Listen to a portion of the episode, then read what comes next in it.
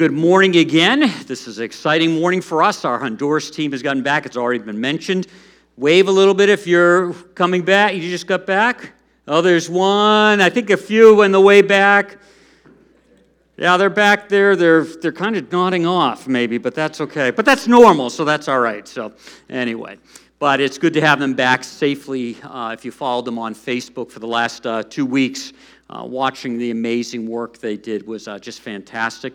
Uh, and they did that in a sense on, a, on behalf of us also. So we really appreciate them going and uh, doing those medical clinics, doing the nutritional education, things that we don't even think about being needed to be done, and even uh, putting in cement floors for homes that uh, had dirt floors. Uh, we can't imagine. So great to have you back. Thanks for, for going. Well, this morning we continue on to move through our series, Jesus On, uh, the message on the Sermon on the Mount, and we're applying it today and seeing how that all uh, fits together. Uh, if this is your first time here, uh, welcome. Uh, again, you can catch up by checking online, or if you've missed a few weeks, that's all available. You can also stop by guest services and pick up a CD. So last week we began focusing on Jesus and what his expectation is regarding prayer. And we're going to be breaking this down into four parts as we move through our series of the Sermon on the Mount. So last week, this week, and then two more weeks, just so you're aware of it. You know, when it comes to our prayer life, when it comes to trying to figure out how that all works, uh, a lot of times that's a, that's a mystery to us. We wonder if we're getting the right combination of words. We're wondering if we're using the right approach. Uh, we wonder if our prayers are just bouncing off the ceiling, uh, if they're going anywhere. Uh, sometimes we're very aware of God's presence. Other times it seems like He's aloof. And so there's a lot of uh, confusion that can creep into our understanding of prayer. And a lot of us remember uh, when we were kids, you know, how we would pray, and it seemed to be a little bit more real. And we don't understand why our prayer life, in a sense, hasn't graduated into adult life. When we were kids, we liked it. When we were kids, we might even have reminded people to pray before a meal if everybody forgot. But now it seems like our, our prayers have not grown up for the life that we now live. And there's a little bit of a, uh, you know, a little bit of a distance there, a little bit of a, a disconnect. So, as, as, we think about prayer life, when we think about the words, uh, again, some of us wonder if our words are right and how that all works. And sometimes we wish we had a guy like this. Joel Carpenter is a new Christian. So, to help him pray, we've hired that super pastor guy you see on TV. God, Please help my marriage. We're just really struggling right now. Oh, Heavenly Father, He who has created all things, makes the sun and moon rise at His command. I beseech you, take this woman that you've given to me as a helpmate and bring her to her senses that we might abide together forever in a purpose driven marriage. God, I'm really frustrated at work. Help me find a new job. I ask you now, in this area of employment, thee who gives me the sustenance in an employer fashion, please guide me to something, if it be your will, that would bring you glory. My kids are driving me crazy, and I, I don't know what to do. You just help me out. You've blessed me also with many young saplings, and I ask at this day that you would help me and my helpmate to raise them in the way of your word. Amen, God. And now I end this time with you, Lord, bowing before you, giving you all that you deserve in sacrifice and in sacrament. Let it be known that the Alpha Omega is pleased. Amen. God go. Real people, real prayers. You know, sometimes we get confused and think we need super pastor guy to do the praying. Instead, Joe Carpenter can't, uh, in a sense, pull it off on his own.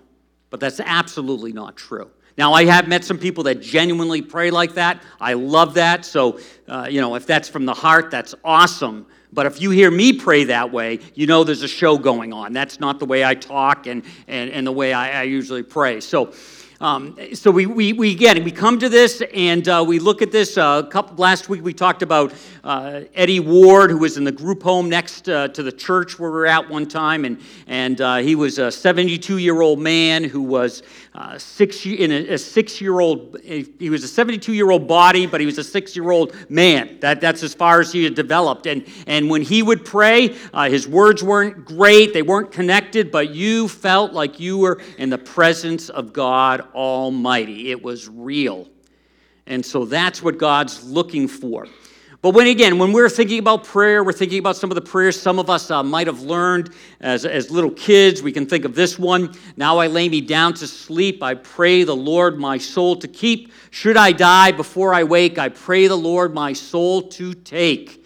And it's funny, now as an adult, and I look at that, I go, that is like a scary prayer. Okay, little Johnny, tonight you might not wake up, and if you don't wake up, you'll go to heaven. So don't worry about it. The boogeyman's not going to get you, or if he does, it's okay. I mean, it's just kind of funny that uh, we would pray those kinds of prayers, uh, not understanding all of that. That, uh, that that's actually a, a scary prayer. And so, as we think about this idea, and we think about prayer, uh, we need to realize again, God wants the prayers from the heart. And uh, no matter where you're at in your spiritual journey, if you're just checking things out uh, and you're thinking, wow, is, is, there even any point to this? Uh, I hope that as you, as you walk through this, you're going to see that uh, prayer can become a part of your life. Now, I, I really want to be careful that I state this in the forward. There, is n- there are no formulas, there might be some parameters there might be some ideas when Jesus gives his model, which we're going to look at, it's not the words, it's the, the concepts, it's the parameters. And a lot of us uh, play, pray on the fly, and that is great. But the real kind of prayer we're going to be talking about this morning is where you get alone. A couple weeks ago, get into your prayer closet and you, and it's just you and God, and maybe some ideas to help our prayer life uh, really become a little bit more effective and to see that, that it is working. You see, we need to remember that our Heavenly Father desires prayer to be to personally connect with Him. Not so He will discover what we need, but so we actually discover Him. God's daily presence is the reward. We talked about the gift of prayer. Prayer is, is to get, prayer to get is just skimming the surface of prayer.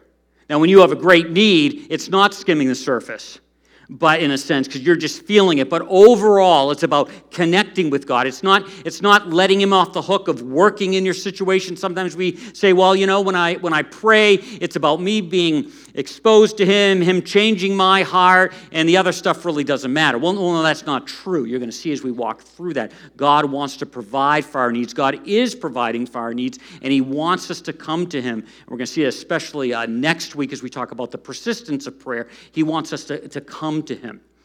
Another another uh, prayer that uh, some of us are familiar with from around lunchtime or breakfast time, and we would learn to recite this, is this one. It's God is great, God is good, let us thank him for our food. By his hands we are fed, give us, Lord, our daily bread. And what's interesting is as I started to look at this, I realized that that first line is very theological. It's actually a very deep prayer because it mirrors, and we're going to see how it mirrors um, the Lord's Prayer. The idea that we start with God is great and all that that means. And we'll unpack that in a few minutes. And then we move on to the idea that God is good. God is actually good. And sometimes uh, we have to stay in that, that section, let's say, of God is good. I have to remind myself God is good because sometimes it doesn't feel like God is good in my life. Feels like God is removed. Feels like God allows things to happen or maybe brings things into my life to maybe even sharpen me a certain area that I don't even want to be sharpened. So I have to ask myself, is God good? Yes, he's good. I have to realize that. I have to take inventory. Sometimes, it, again, it takes not three seconds, 10 seconds, 20 seconds to come to terms with that.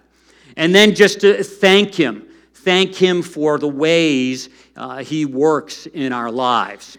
So let's uh, go right to Matthew, Matthew 6, Verse 9, that's page 678 in that Bible in the rack. If you don't have your own personal copy of God's Word, if you're new to the Bible and don't have a paper Bible, please feel free to take that.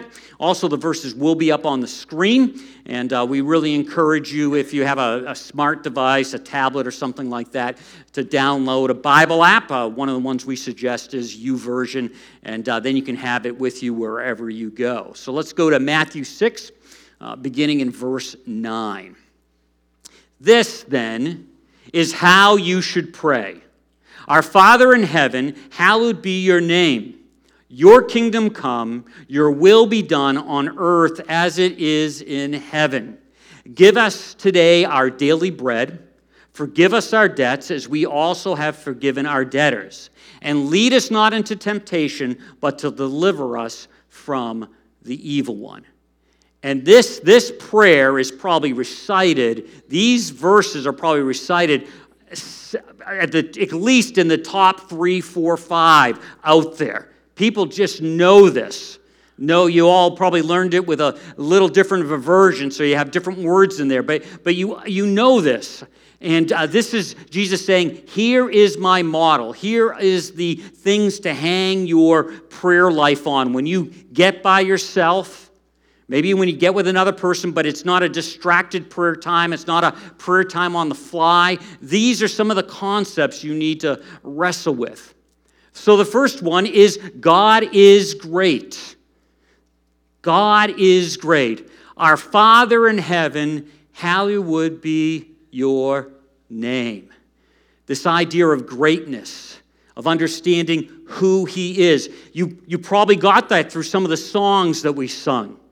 Some of the songs we were singing was about his greatness, about who he is, and reviewing that and reminding of this, of the significance of who God is. I love nature. We've looked at Psalm 19 a number of times. You look at Psalm 19, and, and it just talks about the heavens declaring the glory of God. And we, we remind ourselves of who God is.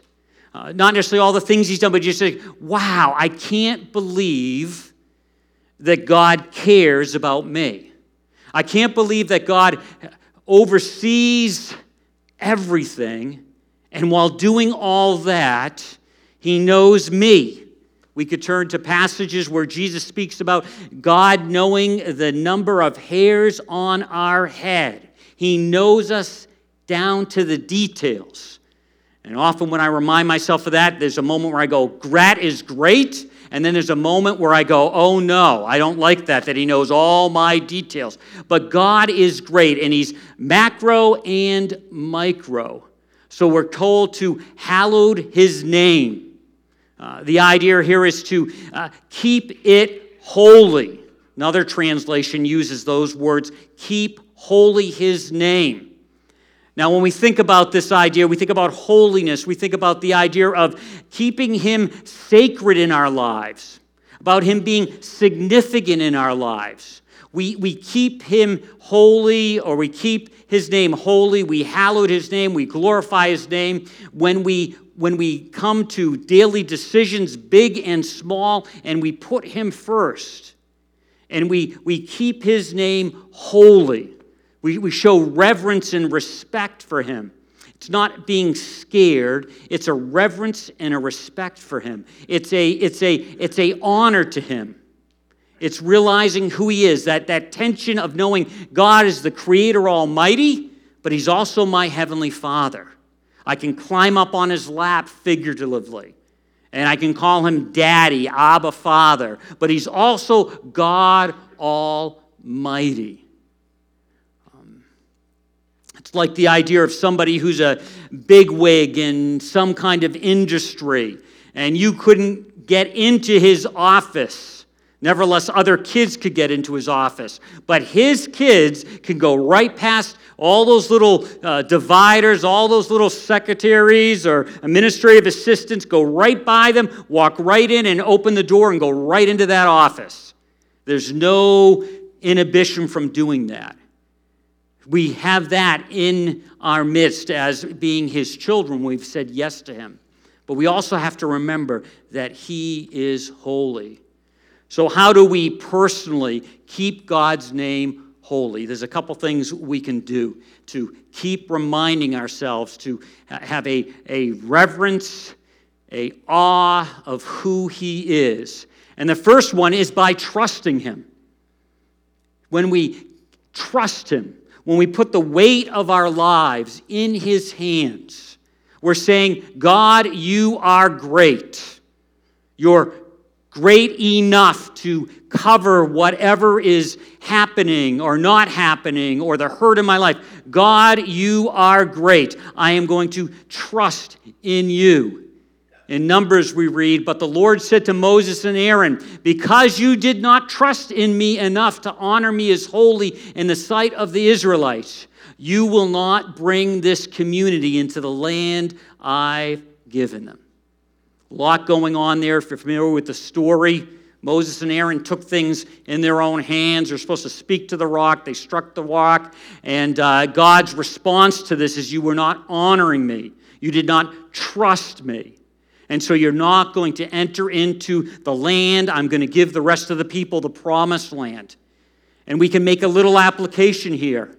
When you and I want to have peace in our life, when we want to feel a little more settled because the world is shaking all around us, when you and I are in the storms of life but want the calmness in our heart, it begins with trusting God Almighty. And when you and I trust Him, we can walk into the figurative promised land of peace. When you and I do not trust Him, peace is just out of reach. Sometimes you and I will bring other things into our lives. Sometimes we will self medicate. We'll do certain things that either dull the sensitivity of whatever's happening in our life to make us feel good for a little while. We go shopping, we may drink too much, we might get into all these kinds of things, and, and it's because we're not trusting in Him. When we want to keep His no, name holy, when we want to show His importance, we want to show that He's a macro God and a micro God, a God that works in our hearts. We lean in and we trust. That doesn't mean we don't talk with Him, that it's hard to trust. Many times I have to say, I, I, I, Lord, I'm not feeling it. I'm not feeling like I'm settled. You need, to, you need to help me with this. He wants us to be honest. He wants us to be genuine. He wants to share what's on our hearts. And I want to trust you. Sometimes I'm reading something through and I read a characteristic of somebody or somebody did something, uh, you know, in the Old Testament, the Newer Testament. I go, wow, I want to be like that person. Well, I want to be like that person, but I don't want to be like that person. So, Lord, help me to even have an appetite to be like that person. Then there's also the area of freeing or fearing. And this we get into, and this is a very complex uh, subject to us. How, how, do we, how do we keep God's name uh, holy by fearing Him? And, and I really, again, I think it comes back to this idea of um, awe, awareness. The Lord Almighty is the one you are to regard as holy. He is the one you are to fear. He is the one you are to dread. You go, wow, that doesn't seem like the Heavenly Father that I could climb up into his lap for. The idea of dread is who makes you tremble. You, you realize who he is. And so, because of that, you have this sense of awe for who he is. I've shared this uh, many times, but it's the way I grapple with this idea of fear is this idea that when, when I was a little boy and I did not want to uh, displease my dad because I did not want to get punished. So I was a little scared of him told you the story that uh, my brother and I, one time, and you may disagree with this, but it, I, if I hadn't had this kind of discipline in my life, uh, who knows what I'd be doing now. But uh, when we were really bad, it meant that we were going to get spanked with the belt. And I remember one time we hid all my dad's belts. and then we forgot he wore one. So that made him a little more upset. So at first I was scared to death. Well, not scared to death, or I would never have done some of the things, but I was pretty fearful of the punishment that would come. And so I wanted to avoid that. So I wanted to please my father so I wouldn't get punished. I think I've shared this before too. I remember getting older and being 16 and being grounded.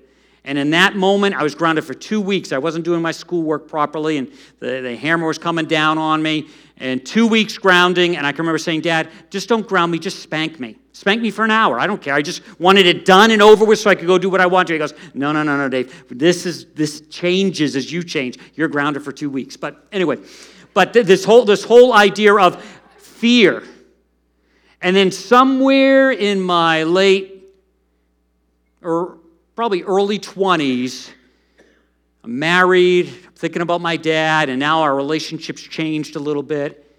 And now I don't, I don't, I don't fear punishing from him, but I fear displeasing him. I, I, I want to be right with him. I want to make him proud. I want to honor him. I love when I talk to him and uh, he tells me he's proud of what I'm doing. And uh, I just, it just, that is so awesome. Awesome. If you, if you have kids and they're getting to be old like me, and your kids are doing things that you see, that you appreciate, telling about it is awesome. So now I, I don't have a fear like I'm going to get punished. I have a fear that I want to do things right just to please my dad. There's a development and involvement of this idea of fear. And that's really what God wants us. God doesn't want you to be scared. So if you step out of line, you get slapped down. He's not, he's not, it's not all about that. It's He wants you to have an awareness and a respect of who He is and, and, and, and what He is about. And there are times where, in a sense, you know, he, God wants us to have reverence and understand who He is and, and have an appreciation from that. And I know uh, a couple years ago there was something going on with um, Memorial Day or Veterans Day, and my dad got into his Air Force uniform. He could still fit into it. And, uh, you know, officer, he was a lieutenant colonel, he retired, and and he got into that and he went to school with one of my nephews and there he is dressed in his blues you know and all that kind of thing and when i saw those pictures that just made me proud of him i go wow you know i, I forget dad some of the things you've done and just like us with our heavenly father we can forget some of the things he's done so having a fearing awe of him almost goes up without saying, but it has to be said. Also, the way we keep his name holy is by obeying him. How is your behavior? How is my behavior? Do I really obey him? Do I obey him when I think he's not watching? If I remember he's great, I know he sees it all. But when I think he's not really aware, maybe he's busy dealing with some other situation, you know, around the globe, or, or at least my neighbor he needs to be dealing with, so he's not looking my way or whatever, or, you know, uh, something like that or whatever, that, that then, then he's not watching. A- am, I, am I obeying him? Do I, I, not again because of fear, but because I just, I just know that because I have a respect for him and for him, I, I want to please him.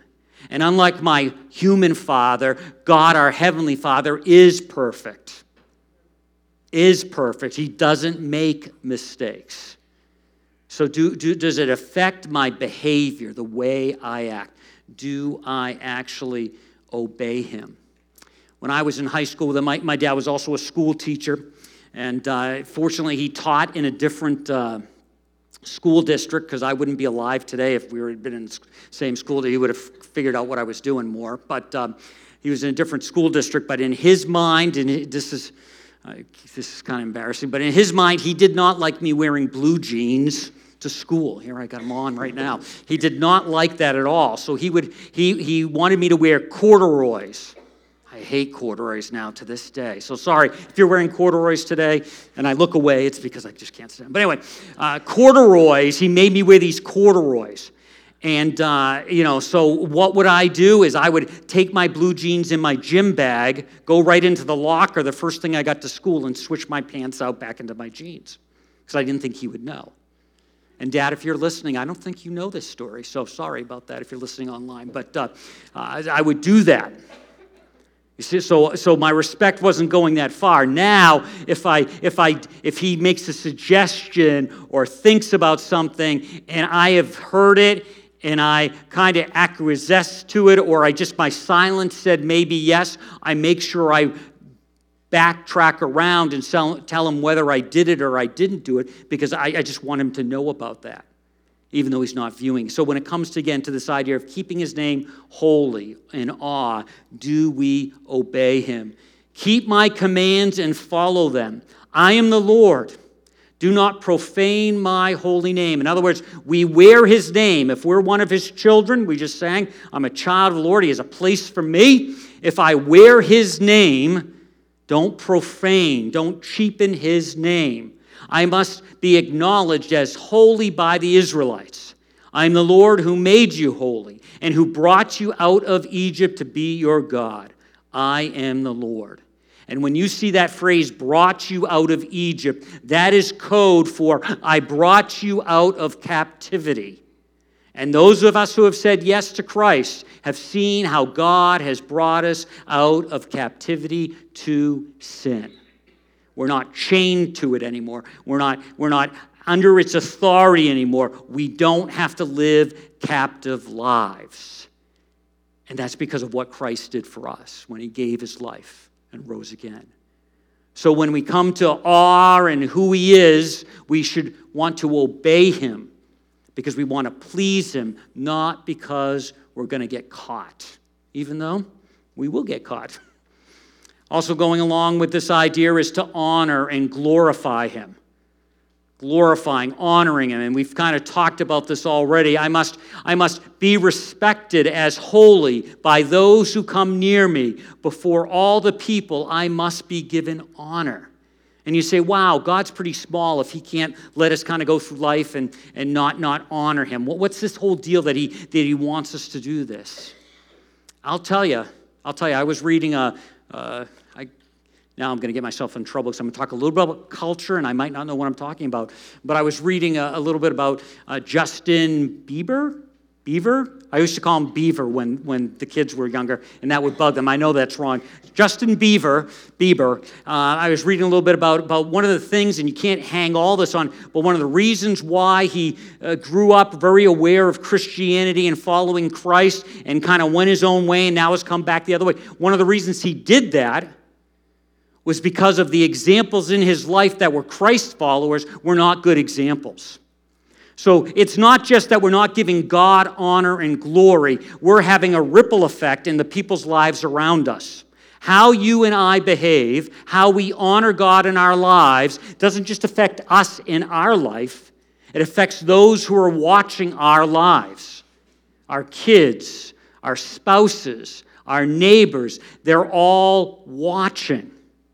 And it's so funny. You probably have had this happen to you too People know that I'm a Christ follower, and every once in a while, I think they have no idea what it means to follow Christ. And all of a sudden, this one line comes out, and I say, they know more than they let on. They're watching. They know how I'm supposed to honor God with my life. So it's not about just so God doesn't feel slighted in heaven. It's not like step in heaven, ooh, they're not honoring me. Now I feel bad. It's not about that. It's He wants His life. He wants his glory, his honor projected to other people so other people might get in on the life that he's given you. But when we're not good examples, when we're not honoring, we're not obeying, it affects that ripple effect. We really do need to, in a sense, take a knee, lay down before Christ, and say, You are my master. I'm going to follow you. Peter writes this In your hearts, honor Christ the Lord as holy. Always be prepared to make a defense to anyone who asks for a reason for the hope that is in you, yet do it with gentleness and respect. Do people in your life see that you have a hope in you? Do they see it's not a hope in what you're doing? It's not a hope in your finances. It's not a hope in your abilities. It's not a hope in all that stuff, but it's a hope in God Almighty. Do they see that? Because if you and I are honoring and glorifying God, people will get glimpses of that. And it all starts back at the heart. We've talked about inside out throughout uh, this Sermon on the Mount. And so we honor Christ in our hearts, and then it shows up on the outside. Another uh, translation uses the word must worship. So sometimes we think we go to church to worship, to, to you know, sing our praises, but the idea is it's so much larger than that. It's that tip of the iceberg concept we've been talking about. It's that we worship Christ with our lives by making him Lord, and that honors and glorifies, and then other people see the hope in us, and it touches them. So God is great. We respond to God's greatness by living differently. Also, God is good. Thinking about his will. Talked about this a little bit earlier this idea of God's will being good. Sometimes it doesn't feel good. Your kingdom come, your will be done on earth as it is in heaven. And so, as we look at life and we look at the things that are flowing through our life or in our life, we have to realize that we do serve a good God. And we need to remind ourselves of that. And as I said earlier, sometimes it might take a little bit longer. If you only have a minute to pray, God is great, you're there, you can acknowledge that, you look out your window, wow. But then when you get to this, God is good, you may have to hunker down in that area for a while to really revisit that. And it's not to say words, God, you're good, when you're not feeling it. It's to acknowledge that. Say, God, I know you're good, but I know it in my head, but I don't feel it in my heart. I don't feel it in my life. Help me. Help me to feel that you are good, to agree not just intellectually, but at an emotional heart level that you are good. And then that means following his will. Um, we can uh, look at uh, Romans 8 28 that says, That's why we can be so sure that every detail in our lives of love for God, that love for God is crucial, is worked into something good. How many times have I seen that when I, I try to follow his lead and I've had some heartaches, some hurts, that as I follow his lead, as I try to live a life of love for God, that I find not all of them, but many of my heartaches turn into something that some goodness flows through. It may not be immediately, it may not be for a year, it may not be for five years, it may not be for 10 years, but I, I could talk about something that happened 15 years ago that I didn't think God was being good to me. I thought he was being mean to me. And now, as I look back, as I've tried to live a life, not always perfectly, but live a life of love for God, now I see many of those things turning into something good because it did something in me, and now it's doing something through me. So, how we deal with God's will. Christ himself had to deal with this. Going a little farther, on the night he was betrayed, he fell with his face to the ground. He knew what was coming and prayed, My Father, if it is possible, may this cup be taken from me, yet not as I will, but as you will. Prays this three times. Three times. And uh, we have these sentences I'm sure there was a lot of energy and emotion. They say, uh, you know, sweat drops of blood. It, it, it, was, it was just so hard. His, his friends that had come along with him to, to support him have fallen asleep. He goes back to them. They still keep falling asleep. And, he, and he's going, Is there a plan B? But not my will, your will. And there are days, there are weeks, there are times in our life where that just has to, is on the forefront of our, our mind that this is not my will, but this is your will. And that means we have to make an about face with a lot of things that are going on. We, we realize that as, as Jesus talks about this, that we need to change our life. The king, God's kingdom is here. We need to change that behavior. We need to change those actions. Um, not just for exterior, but it comes from an inside.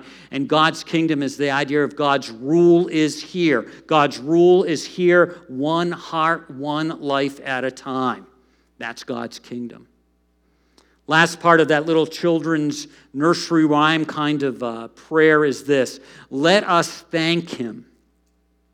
Let us thank Him. And the reason we can thank Him is that His reliability is understood. We understand His reliability. We lean in that. We have, again, going back to the idea of trust.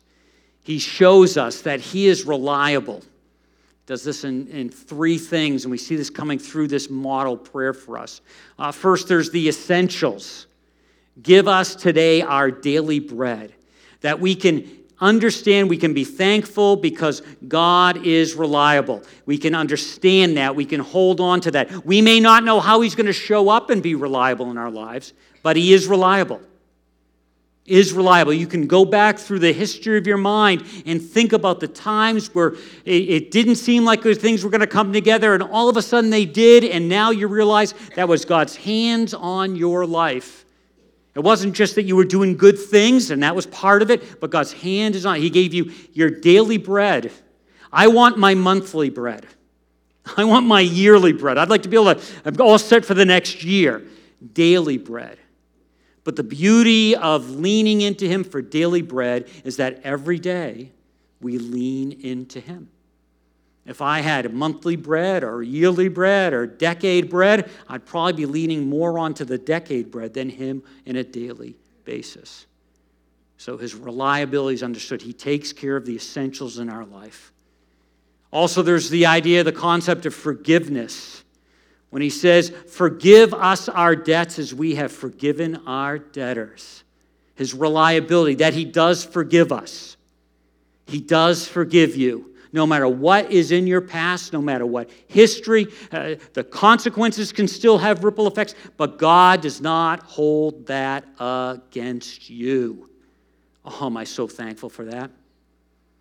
There were times where all of a sudden feelings of things that I did that were wrong, am embarrassed that I did them. I was selfish. I wasn't thinking. And all of a sudden, I start creeping into me. And these could be things I did in high school or whatever. And all of a sudden, I start feeling guilty. And all of a sudden, I go realize wait a minute, wait a minute. I don't have to feel that way. God has forgiven me.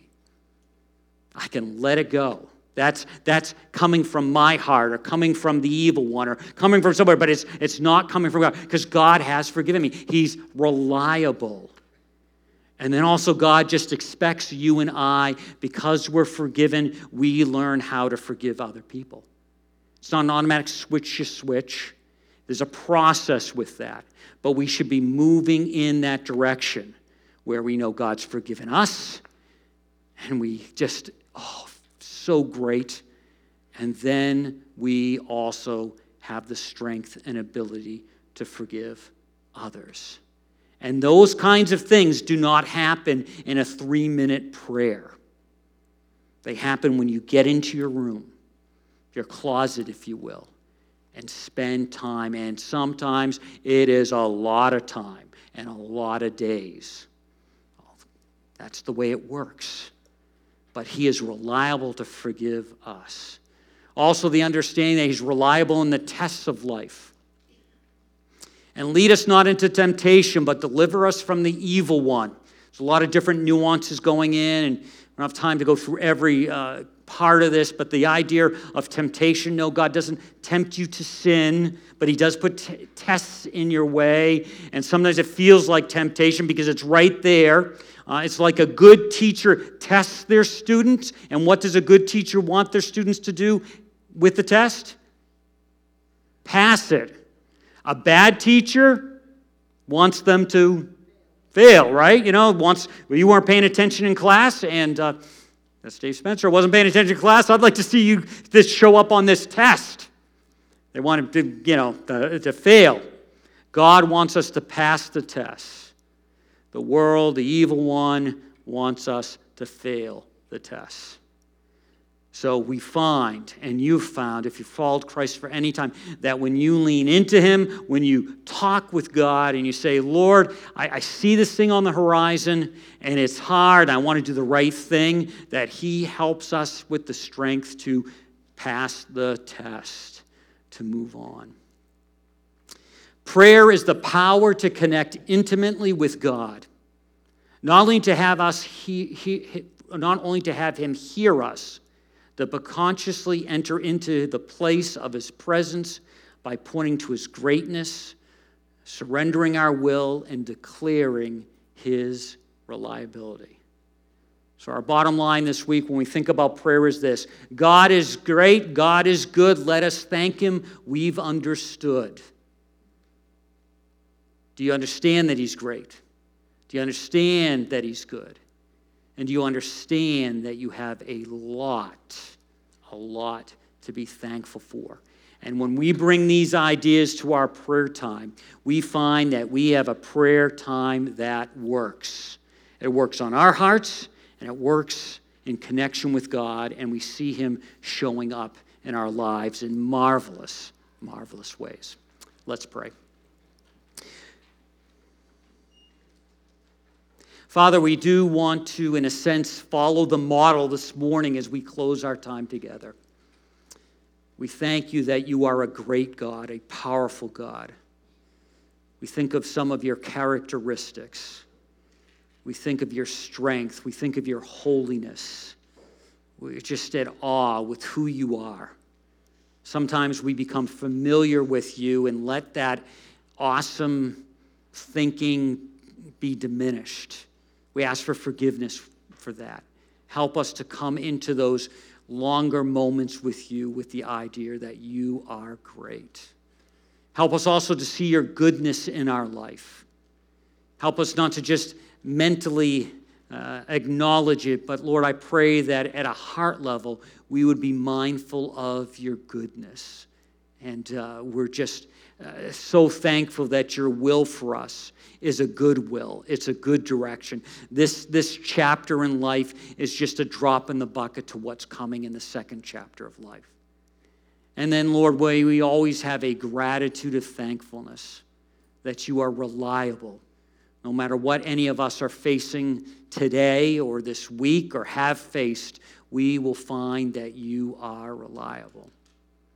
And if there's anyone in this room that's not said yes to you, we pray that as they think about these thoughts, they would have a yearning to respond to you and say in their heart that they just want to have a relationship with you. They thank you for the forgiveness of sin you offer them. They want to come into relationship with you so that you are literally their Father. We thank you in Jesus' name. Amen.